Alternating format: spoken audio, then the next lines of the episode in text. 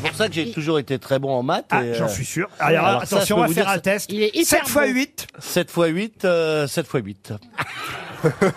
Non, mais vous dites pas mètre carré, Laurent. Oui, 72. Ah, Non, c'est 9 x 8, 72. Rassurez-moi, vous connaissez vos tables de multiplication, Ben, les uns. fais- faites un test.